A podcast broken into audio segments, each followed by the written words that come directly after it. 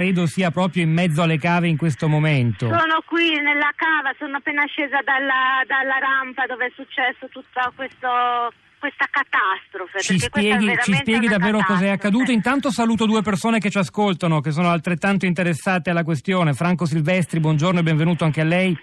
Buongiorno a lei. Vice segretario di Fillea CGL, insomma il, il sindacato sì. degli edili di Massa a Carrara. E, e del Marmo. E del Marmo. C'è... Sì, e c'è anche Giuseppe Sansoni del Circolo Legambiente Carrara. Buongiorno anche a lei. Eh, Lorenzi, a lei il compito di spiegarci quella che ha definito una catastrofe. Sì, è una catastrofe, è venuta giù una parete interamente di marmo, alta 30 metri, circa 2000 tonnellate di marmo.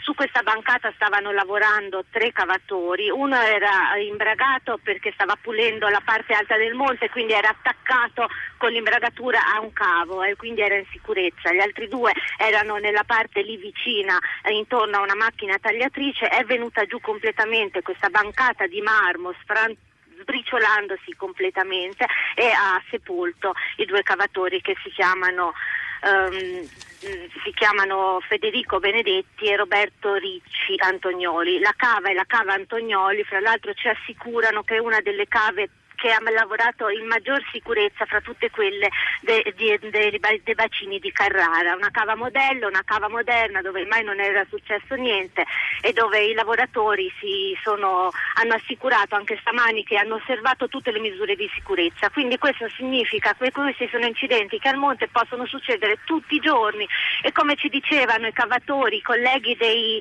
delle vittime, ci raccontano che loro la mattina quando salgono in cava sanno tutti che non è detto detto che tornino a casa. Quindi questa è la situazione del Monte di Carrara, un lavoro che dà il pane a tutta la città che però non, mm, non, non, è abbastanza tutelato dal punto di vista della sicurezza perché si continua a lavorare con i metodi eh, della, de, degli antichi che non garantivano la, le nuove norme sul lavoro. Si lavora con i metodi degli antichi ma si estrae molto più marmo di una volta, ho letto quasi centuplicata la quantità di marmo sì. che viene estratta ogni anno. C'è un'estrazione, io azzarderei a dire selvaggia perché le nostre montagne stanno, sono un continuo sbriciolamento, portano via tonnellate e tonnellate di blocchi ogni, ogni, giorno. Il marmo, nonostante la crisi mondiale che c'è stata, è stato l'unico settore che ha avuto sempre il segno più nell'export, quindi questo ci dimostra che cosa significa il marmo e che cosa significa Carrara nel mondo.